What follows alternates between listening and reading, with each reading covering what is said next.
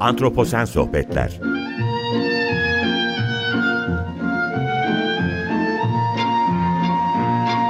Hazırlayan ve sunan Utku Perktaş Merhaba, iyi akşamlar herkese. Antroposen Sohbetlere hoş geldiniz. Ben Utku Perktaş. Bugün programda önemli bir konuğum var. E, direkt konuya girmek istiyorum. E, küresel alanda çevre konuları söz konusu olunca etkili bir sivil toplum kuruluşlarının birinin Client Earth'ün de yönetim kurulu üyesi kendisi ve önemli bir hukukçu. Gönenç Gürkaynak bugün program konuğum. Çok girişi uzatmadan Gönenç Bey'e bir hoş geldiniz demek istiyorum. Hoş bulduk, çok teşekkür ederim. Geldiniz, çok teşekkür ediyorum ben de eksik olmayın Gönenç Bey. Nasılsınız? Öncelikle onu sorayım.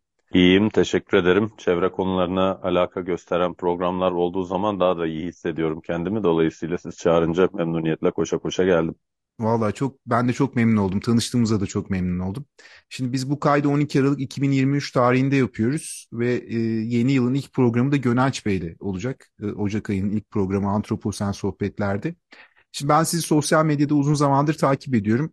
Ve geçenlerde bir paylaşımınız dikkatimizi çekti. Ee, üniversitede, Hacettepe Üniversitesi'nde de e, bir meslektaşımla iklim değişimi'nin biyolojik etkileri dersini veriyoruz. Aslında bu tür paylaşımları da takip ediyoruz. Yani o, o anlamda çoğul konuşuyorum. Ee, ve içinde olduğumuz krizler çağında muhataplarda gözlenen cehaletten bahsediyordunuz bu paylaşımda ve herkesin bugünlerin derdinde olduğunu söylüyorsunuz ki hep aynı şeyi düşünüyoruz biz de ben de böyle düşünüyorum. Çünkü bir biyoçeşitlik krizi ve iklim krizi yaşıyoruz ve gelecek aslında ciddi anlamda tehdit altında. Kendi akademik atmosferimizde bile biz beklenmedik düzeyde sizin gözlemlerinizin benzerine rastlıyoruz. Bir duyarsızlık var, bunlara şahit oluyoruz. Şimdi siz umudu COP28'de kaybettim diyorsunuz ve buradan ben başlamak istiyorum siz de uygun görürseniz. Ne oldu COP28'de, nasıl geçti, sizin gözlemleriniz nasıl, bu şekilde başlayabilir miyiz? Söz sizde. Elbette, sağ olun, memnuniyetle. Şimdi COP elbette fikir olarak e, iyi bir fikirdi. E, ne yazık ki artık dili geçmiş zaman kullanmak durumundayım. Önemli bir gayretti. Hele 2015 e, Paris Sözleşmesi sonrasında COP eğer belli bir momentum, belli bir ivme yaratabilseydi iklim kriziyle mücadelede iyi olurdu. Ama artık en son Dubai'de yapılan COP gösterdi ki bu da insanların birbirlerini pışpışlayıp o kelimeyi öyle mi yazsak, bu kelimeyi böyle mi yazsak, hayır şöyle beyan edersek çok fazla gelir. E, biraz yumuşatalım lütfen. Türünde bir telaşsız, bir genel her konuyu müzakere ediyoruz, diplomatik meseleler e, olarak görüyoruz. İklim krizi konusu da öyle demesinin mecrağına dönüştü. Yani artık neredeyse COP benim görüşüme göre e, devletlerin ve şirketlerin bu konudaki umarsızlığına haysiyet kazandıran bir şey yapıyoruz ya deme imkanı veren bir noktaya gitti. Dolayısıyla ben kendi hesabıma bundan sonra herhangi bir COP toplantısına katılmayı düşünmüyorum. E, Client Earth e, dünyanın en önemli e, organizasyonlarından bir tanesi. E, organizasyon derken yani sivil toplum kuruluşu kastediyorum. Özellikle de çevre meselelerinde. Ee, ben de bunun global yönetim kurulunda e, yer alıyorum ve global Hı. yönetim kurulundaki tek hukukçu da benim. Ki bu bir miktar sürpriz çünkü e, Client Earth aslında yapı olarak özellikle programımızı dinleyen gençler varsa bir bakmak da isteyebilirler internet üzerinden. E, yapı olarak hukuk bürosuna benziyor biraz. Yani çok sayıda hukukçu var dünyanın her yerinde ve müvekkili bu sivil toplum kuruluşunun dünya, gezegenimiz ve onu hukuk vasıtasıyla, hukuk enstrümanıyla koruyor. Davalar açıyor ve dünya lehine saf tutuyor. E, şimdi bu organizasyona da benim e, kendi hesabıma tavsiyem artık kopu haysiyetlendirmeyi bırakalım, gitmeyelim ve e, daha aktivist bir yol e, çizelim olacak. Tamam yönetim kurulundayım ama elbette tamamen benim dediğim oluyor diye bir şey yok. Yönetim kurulları da kurul olarak yürüyorlar tabii. sonuçta. Ama bence daha dramatik olanı ve sizin dinleyicilerinizi e, ve Türkiye'deki e, herkesi daha fazla ilgilendirecek olanı e, biraz yönsüz kalmış, telaşı eksik bir e, iklim krizi meselesine bakıyoruz. Yani şu anda görünen o ki insanlar gerçekten kendi torunlarının yaşanmaz bir dünyada olacağına ayılamıyor. Birileri kendilerine korku satıyormuş zannediyorlar. olup biten şeylere dönemseldir. Bunlar olmuş, geçmişte de olmuş ya vesaire diye bakıyorlar. Oysa ortada bilimsel veri var. Kimisi efendim Covid konusunda da şüpheliymiş zaten. E, bak işte Covid'de haklı çıktım, iklim krizi de bunun gibi filan numarasına yatmaya çalışıyor. E, herkes bir hikayeyi, korkuyu iteliyor ki bundan nemalanıyorlar vesaire gibi senaryolara kendilerini verenler de var. Sonuçta döne dolaşa iş şuraya geliyor. Kimse yeterince okumuyor, yeterince derin dalış yapmıyor, yeterince işin bilimsel parametrelerine hakimiyet kurmuyor, dinlemiyor ve e, ezbere e, fikir çok fazla oluşturuluyor. Bunu artık e, şu yönden ne yazık ki tam cesametiyle algılamak durumunda kalıyoruz. Bizimle müzakere yürüten özel şirketlerin bir bölümü e, 2030 çok erken, 2030-35 olmaz mı filan gibi soruları toplantı masalarında sorabiliyor. E, sürdürülebilirlikle ilgili tedbirlerinin tamamlanması deadline'ından, tamamlanması son tarihinden bahsediyoruz. Ve öyle bir durumda biz masanın diğer tarafında birbirimize hayretle bakar vaziyette kalıyoruz. Yani biz miyiz yetkilisi şimdi? Hani olur 2035 olsun desek o zaman herkes mutlu el sıkışıp kalkacağız mı? Yani şu gerçek bu odada bugün yok mu? O, siz de insansınız, biz de insanız. Dünya belli bir yöne doğru gidiyor. Bize bu deadline empoze eden, dünyanın gittiği yön ve elimizdeki karbon bütçesinin vaziyeti ve e, aslında çevresel felaketlerin geri dönülmez noktaya geleceği eşiklerin zamansal birimi olarak 2030'u konuşuyoruz. Yoksa biz de isterdik 2035 verelim ama biz değiliz bunun bütçesini tutan anlamında ve o zaman zaten anlıyorsunuz ki muhatap aslında gerçek manada inanmıyor. Muhatap sadece ay çok baskı koydunuz arkanızda da artık çok fazla buna inanan insan insan oldu. Bari hadi siz de biraz adam olun da 2030 değil 2035 deyin hadi he deyin de buradan çorba içmeye gidelim gibi bakıyor olaya. Ya, samimiyetle inanmıyor bunun mevcudiyetine. Evet, evet anladım. E, bu, bu bizi çok sakatlayan bir konu olmuş oluyor. Biraz dostlar alışverişte görsüne dönmüş Öyle oluyor. gibi bir durum Öyle. var. Öyle. Şimdi ben bir de şey COP'ta da böyle bu arada. Evet. COP'u sordunuz. Yani COP'ta Evet. ha- e, hiç tarihinde COP'un görülmemiş sayıda fosil yakıt üreticisi şirket e, lobicisi vardı. Lobici demek yani e, e, fosil yakıt üreticilerinin de çok canını acıtmayın. Aman e, endüstriyel Evet, evet, sürdürüle- sürdürülebilirlik de önemlidir vesaire ajandasını gazlamaya çalışan insanlar cirit atıyordu COP'un içerisinde. Bu bize birazcık yani tecrübeli kişiye ben e, bunu Twitter'daki hesabımda da yazdım zaten oradan gördünüz galiba. Evet, evet. E, tu- Twitter'da da dedim ki yani tecrübeli avukata, e, hukukçuya bu biraz sigara şirketlerinin ta geçmişteki taktiklerini andırıyor. Yani bir Evet, realitenin böyle. Evet, farkındalar doğru. Ve e, o realitenin uyanışının yaşanmasını geciktirmek için türlü desiseye başvuruyorlar. E şimdi aynı şey realitenin gene farkında olan çevre kriziyle ilgili e, bir takım şirketler var ama kendi transformasyonlarını bir türlü tamamlayamıyorlar. Üstünde oturdukları çok ciddi de bir e, kaynak var. E, onu da heba etmek istemiyorlar. Dolayısıyla bu açgözlülük e, bir şekilde e, aslında insanı vuracak biçimde yaşanıyor şu anda tüm fosil şirketleri bunu yapıyor demem ama çoğunluğu gerçekten e, bu yolun yolcusu ve aktif olarak mücadele ediyorlar iklim krizi algısıyla. Size, Bunu size- mesela sigara üreticileri bunu bıraktı yani sigara üreticilerinden e, hem de çok uzun zamandır sigaranın sağlığa zararlı olup olmadığına dair bir tartışmaya girenini bulamazsınız ve o öyle bir yöneticiyi kapının önüne koyarlar yani. O e, şirket için de çok büyük bir risk faktörü olur. somut e, bir ama- gerçek sonuçta. Evet. Aynen öyle. Ama bir türlü enerji sektöründekilerde, fosil yakıt sektöründekilerde bu e, noktaya gelinemedi. Yani biz iklim değişikliğini, iklim krizini yalanlayan bir söylemi yürütemeyiz. Bu bizim e, politikalarımıza aykırıdır noktasına gitmeyen de çok şirket var. Çok katılıyorum size. Ben zaten şu benim kulağım çok tırmalamıştı. Birleşik Arap Emirlikleri'nde düzenleniyor olması bile bir yandan mesafeli yaklaşmanıza sebep oluyor bu tür e, kongrelerin ki yani Körfez ülkelerinin zaten ana gelirinin ne olduğunu biliyoruz bu anlamda. Şimdi ben Doğrudur. burada biraz daha e, derinleşmek istiyorum. Hani kendi perspektifimden size sormak istiyorum. Hem hukukçu olarak aslında bilmiyorum e, bazı şeyleri. Birkaç kere programda iklim adaleti konusunu e, işlemeye çalışmıştık. Bu kavram esasında bizim Türkiye'de anlaşılıyor mu? En azından siz çok önemli bir hukukçusunuz benim takip ettiğim kadarıyla. Yani buna rastlıyor musunuz? Bu kavramın bir karşılığı var mı acaba? Bir bunu sormak istiyorum. Sonra bir birkaç sorum daha var e, bu, bundan farklı olarak. Tabii. Şimdi Türkiye'de en önemli şu anda e, üstünde çalışılması gereken problemimiz ne yazık ki sıfat meselesi. Yani dava açıp da e, çevreyi korumak istediğiniz zaman e, bizim dikkat ederseniz Client Earth tarafında yani o e, sivil toplum kuruluşunun faaliyetleri tarafında dünya bizim müvekkilimizdir pozisyonu alıyorduk ve ona göre de davalarla giriyoruz. Çok güzel. Şimdi bunun bunun önemli zor taraflarından bir tanesi sen kimsin ki bu dava e, konusuyla menfaat bağı nedir diye soran rejimler.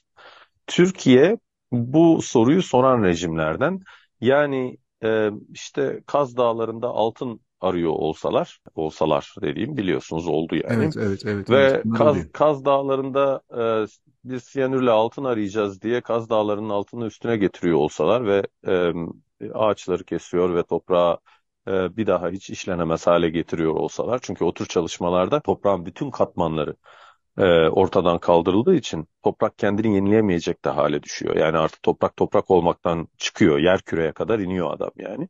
Bununla ilgili olarak da ben Bigalıyım, Çanakkale Bigalıyım. Bigalı bir insan ben e, dava açıp dese ki ya kardeşim Kaz Dağları şurası Biga için ve e, her halükarda da ben e, Türk vatandaşıyım, Türk'üm, e, bu benim ülkem ve torunlarımın e, bekası için, torunlarımın geleceği için böyle bir işlem yapılmasını istemiyorum. Bu doğru değildir vesaire ve davasını açsa. Bu idare mahkemelerimiz tarafından şu aşamada yeterli menfaat bağlantısı olmadığı gerekçesiyle reddediliyor. Bu konu yeni değil. Ee, Yıldırım Uler hocamız idare hukukunda Ankara Üniversitesi Hukuk Fakültesi'nde bu konuyu ilk çalışanlardan konuştuğumuz ta 80'lerin sonu bu konuya bakışı oradan bu yana gelen bir konu. Ama çok da büyük bir yolda e, kat edilebilmiş değil ne yazık ki. Sonuçta döne dolaşa iş şuraya geliyor. E, senin doğrudan bir bağlantın olsun. Yani evin mi var Kaz Dağları'nda? Ne oluyor ki değeri mi düştü evinin? Vesaire gibi sorular. Yahut e, Yıldırım Uler örneğinden gidecek olursak onun yürüttüğü bir e, dosya. E, ki öyle avukatlık yapan çok fazla da e, birisi değildi ama akademik olarak bu söylediğini göstermek için e, bir şehirde Ankara'yı ele alalım. İşte Kuğulu Park'ın olduğu yerin boş olduğunu düşünün. Yahut İstanbul'da Bebek Parkı'nın olduğu yerin boş olduğunu düşünün o Evet. anda. Ya, ya bina yapılacak ya başka bir şey. Ve vatandaş dilekçe veriyor ve ben buranın park olmasını istiyorum. Park olmasından menfaatim var diyor. Sen komşu musun o parka, o alana diye bir soru alacaksa çok kısıtlayıcı.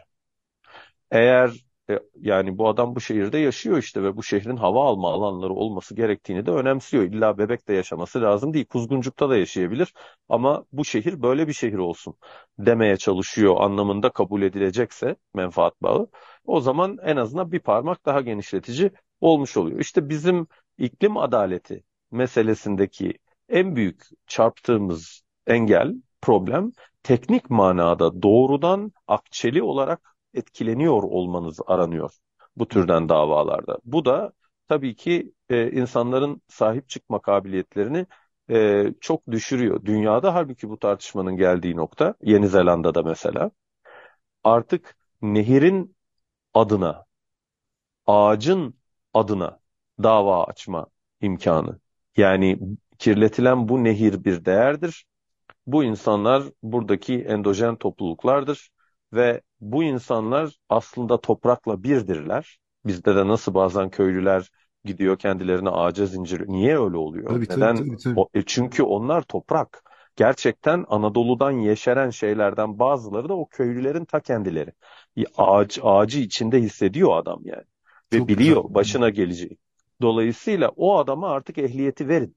O adam artık bu davayı yürütebilsin. O adamı normal herhangi bir insandan saymayın. O adamı tabiatın ta kendisinden sayın. Sıfat verin yani.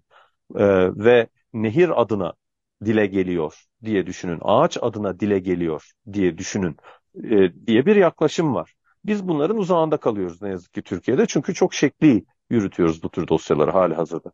Ciddi bir kısıtlama var o zaman ki bu anlamda da hukukta çağdaş olarak takip edemiyoruz bu alanı diye anlıyorum. Çünkü Yeni Zelanda bile bunu böyle yapıyorsa e, sonuçta burada ciddi bir kısıt var dediğiniz gibi. Doğru. E, anlıyorum. O zaman şimdi bir sorum daha var. Gezegenin karşı karşıya olduğu biyoçeşitlik ve iklim krizi konusunda mücadele için yapılabilecek etkili adımları belirlemek ve toplumsal bilincin artırılması için e, nasıl bir strateji izlenmeli diye soracağım size. Bir hukukçu Şimdi gözü. benim burada e, gözlediğim ilk cephe hani tabii çok karmaşık bir süreç artık bu ama nasıl bir yol haritası çizsek anlamında elbette karbon emisyon e, mücadelesi çok kritik ve önemli ama gerçekten galiba o mücadeleyi zamanlı bir şekilde kazanamayacağız. Yani iş oraya gelmeye başladı ki hani bugün çok büyük bir tavır değişikliği olması lazım ki bir yerlere gidebilsin bu konu ve onun öyle olacağı pek gerçekçi görünmüyor. Bu durumda e, kendimize karbon emisyon konularında zaman kazandırmak için ilk cephe olarak belirleyebileceğimiz metan gazıyla mücadele. Çünkü aslında metan salınımı ile mücadele ettiğinizde ısınmaya dair çok daha hızlı sonuç elde etme imkanına kavuşuyorsunuz. E, probleminiz şu, metan gazıyla mücadele ederek kalıcı bir çözüm elde edemiyorsunuz. Yani tüm metanı kaldırsak da gene aslında e, şarampole yuvarlanmaya doğru gidiyoruz. Ama şu anda eşik olarak ısınma yönünden o kadar tehlikeli yerlere o kadar hızlı bir şekilde ilerliyoruz ki eğer ilk cepheyi metan gazıyla mücadeleye kurarsak bu bir el freni olacak.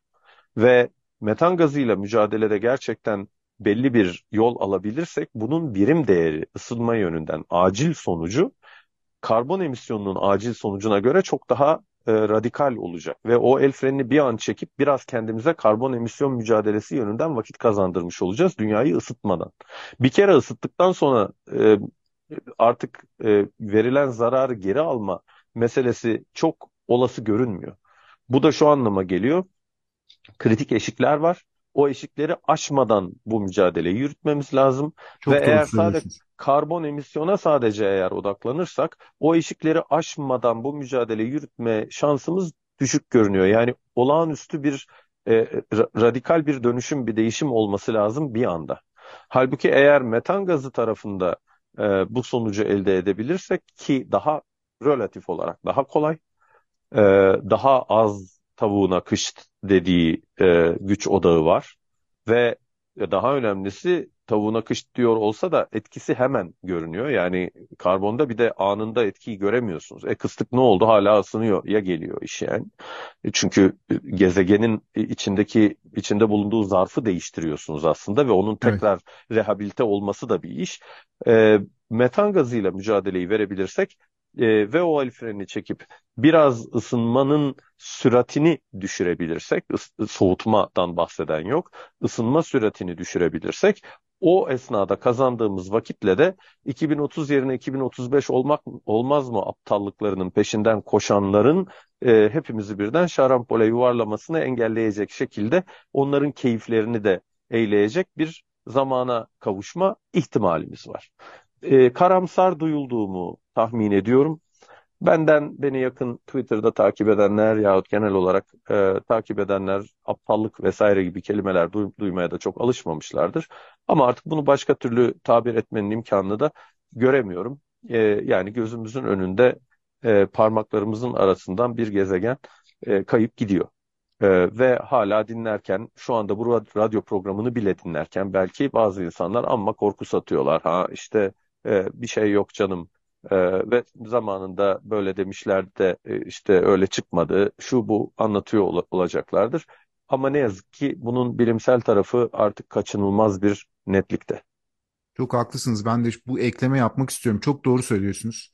Bu karamsarlık değil, bu gerçek olan bir şey. Çünkü biyoçeşitlik krizi dediğimiz şey iklim krizinden besleniyor ve kaybettiğimiz biyoçeşitlik bileşenleri yani bir canlı 3.8 milyarlık dünya mirası inanılmaz bir evrimsel sürecin sonucunda oluşmuş canlılar ve bunları bir daha kazanma şansımız yok. Ben hep diyorum hani dinozorlar yok olmasaydı biz sizinle burada tanışamayacaktık belki. Yani bizim oluşma şansımız yoktu yani öyle bir evrimleşme sürecinde. Evet. Ama şimdiki kayıplar da çok kıymetli ve bir daha ka- kazanma şansımız yok bu canlıları da. Dolayısıyla karşı karşıya kaldığım süreç çok sizin dediğiniz gibi tamamıyla katılıyorum. Çok lafı uzatmayın. Şimdi çevre hukuku çerçevesinde gezegenin karşı karşıya olduğu bu çevre krizine, krizine yönelik etkili mücadele adımlarını belirlemek için e, nasıl hukuki hukuki düzenlemeler ve yasal mekanizmalar önemli rol oynayabilir diye soracağım. Bu benim hiç bildiğim bir şey değil. Bence e, faz, çok fazla cephe açarsam kafa karıştırıcı olabilir.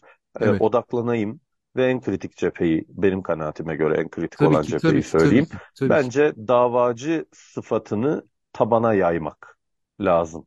Yani bir tane müdahale çeşidi önemliyse o da e, doğrudan menfaat bağlantısını dar anlamda gösterenlerin davacı olduğu bir sistemden e, menfaat bağlantısını daha geniş yorumladığımız ve genel olarak belli bir ülkede bari hiç değilse belli bir şehirde yaşıyor olmak sebebiyle e, o il sınırları içerisinde aksiyona geçebilecek bir noktaya insanları e, yaşıyor olmak yahut e, gayrimenkulünün olması vesaire.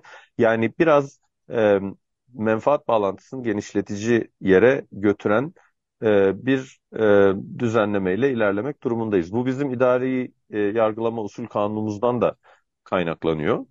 E, ama mahkemeler de artık e, dar yorumlamanın suyunu çıkartmış vaziyetteler. Yani öyle yorumlar bazen geliyor ki ya sizin canınız bu davayı yürütmek istemiyor e, duygusu yaratıyor.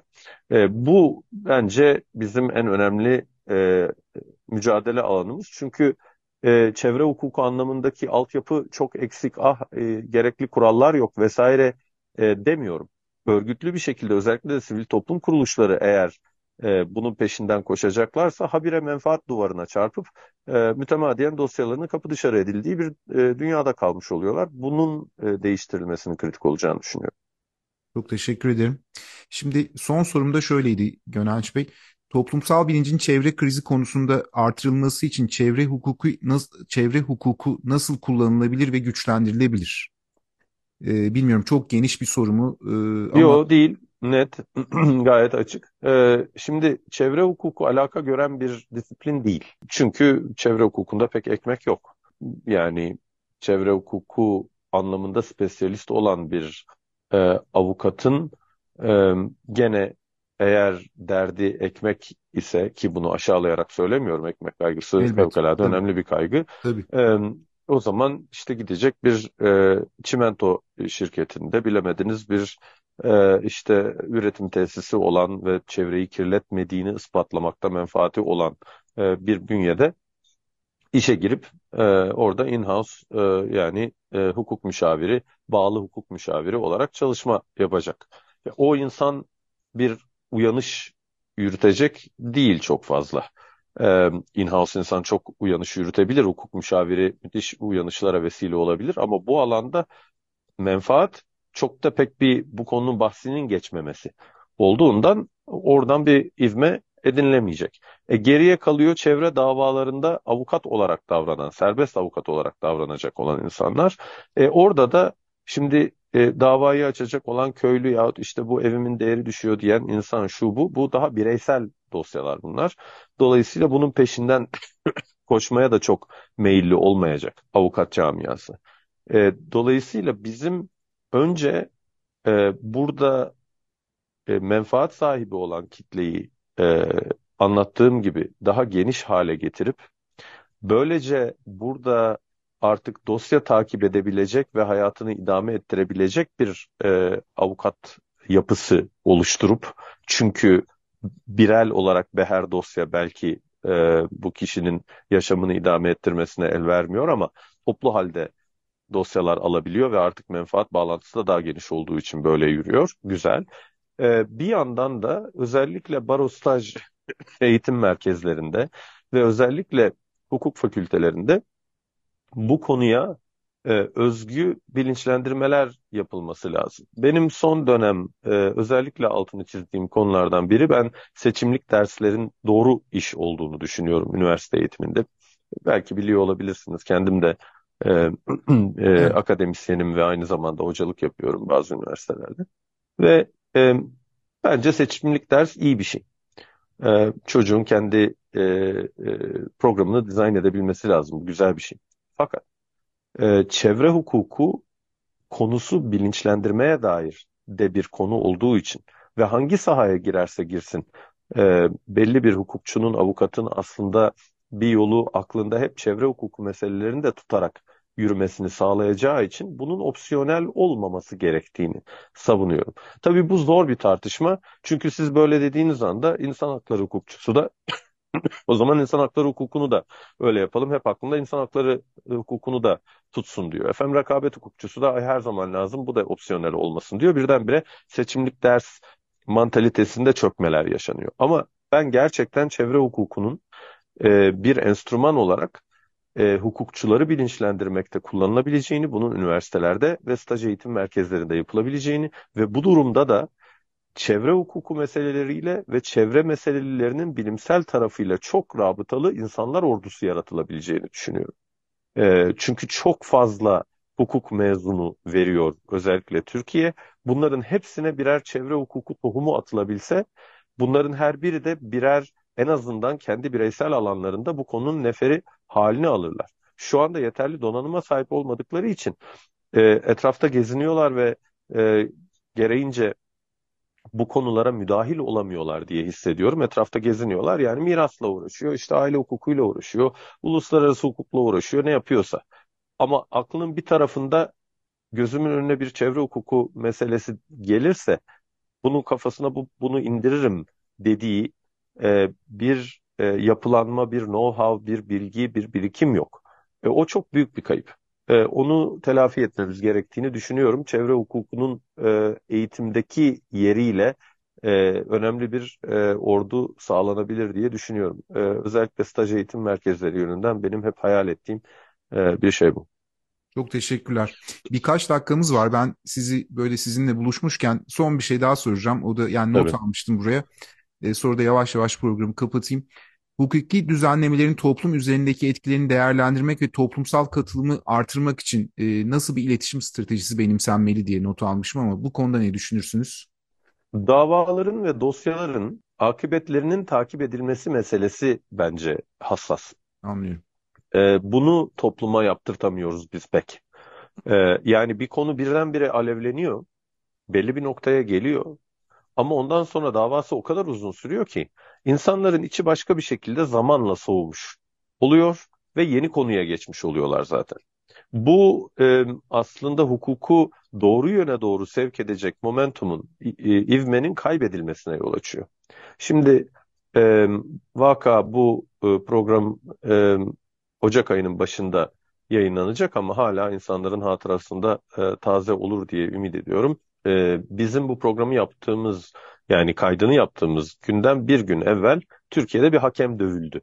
Evet, evet, evet. değil mi? Evet. Şimdi bakalım bu program yayınlandığı sırada e, hangi Ocak tarihinde yayınlanacaksa hala bu konu gündemde mi? Ocağın E, ilk dinleyen- haftası yayındayız. Hı hı. Heh, ocağın ilk haftası benim bu sözlerim duyuluyor olduğunda insanlar bir bu deneye baksınlar. İki haftada o konu nereye gelmiş? Şimdi onun daha davası olacak. Bu kişi acaba yumruğu atan Ankara Gücü e, spor Başkanı. kulübü başkanı acaba e, efendim üç buçuk ay mı e, şey dört buçuk ay mı hapis cezası alacak 18 ay mı hapis cezası alacak o konularda da e, kendi Twitter hesabımda e, bir takım Evet. e, e, hesaplamalarla e, açıklamalar verdim. Şimdi bu yargılama bitene kadar insanlar bunu unutacaklar. Dolayısıyla sizin sorunuza geri Ne dönecek olursak, e, yargılamaların yürüdüğü esnada da zaman zaman e, dönüm noktalarından toplumu bilgilendiren ve özellikle kritik virajları alındığında topluma tekrar bakın şu konuydu hani e, şimdi şuraya geldi diyen bir yapıyı kurmamız lazım. İletişim stratejilerinin o şekilde e, yürüyor olması lazım. E, sizin dediğinize geri dönecek olursam şöyle toparlayabilirim cevabımı yani. Hukuku dönüştürücü güç toplumda var. Hı hı. Toplumun bir talebi olmazsa hukuk kendi kendine değişip dönüşen bir şey değil. Değil. Toplumun talebini ortaya koyabilmesi için hukukun kendisinde hayal kırıklığı yarattığını hissedebilmesi lazım. Halbuki en büyük hayal kırıklığı eğer muhakemenin süresinin uzunluğu olursa o zaman toplum e, tepki verdiği meselenin hangi sonuca bağlandığını takip kabiliyetinden dahi yoksun kalıyor. Öyle olduğu zaman da e, hukuku başkalaştıracak etkiyi ortaya koyma kabiliyeti iyice azalıyor. Bizim dolayısıyla iletişim stratejisi anlamında e, hukuku başkalaştırmaktan muradımız ancak e, yargılamaların ne yönde gittiği ve e, sonucunun ne olduğu konusunda insanları ayık tutmak yoksa her an kafalarına yeni bir büyük telaş meselesi ve korkunç bir olay atıldığı için biz buradan bu programın yayınlanacağı tarihe kadar çok skandal başka bir şeyle uğraşıyor olacağımızı varsayabiliyoruz zaten. Ee, belki de hakikaten tebessüm edecek insanlar benim şu sözlerimi dinlerlerken ocağın ilk haftasında diyecekler ki dün bilmem ne oldu ya. Yani Evet, ama evet, o evet, o anlıyorum. yeni değil ve her an öyle oluyor. O gündemin kayması içerisinde de toplumun hukuktan e, başkalaşma talebinde bulunmasını e, rasyonel kılmak, onu e, daha doğru bir zemine oturtmak, onu daha etkili bir zemine oturtmak zorlaşıyor. Gönenç Bey ben bu değerli söyleşi için size çok teşekkür ediyorum. Sorularımı tamamladım. Ee, gerçekten katkılarınız çok önemli. Eksik olmayın. Tanıştığımıza da çok memnun oldum. Ben de Ee, çok memnun oldum iyi ki, Bey. iyi Sağ olun iyi ki için. buradaydınız. Ee, iyi ki geldiniz ve davetimi kabul ettiniz. Dinleyicilerimize de iyi akşamlar diliyorum bu vesileyle. Önümüzdeki haftalarda Antroposen Sohbetler'de buluşmak üzere. Hoşçakalın.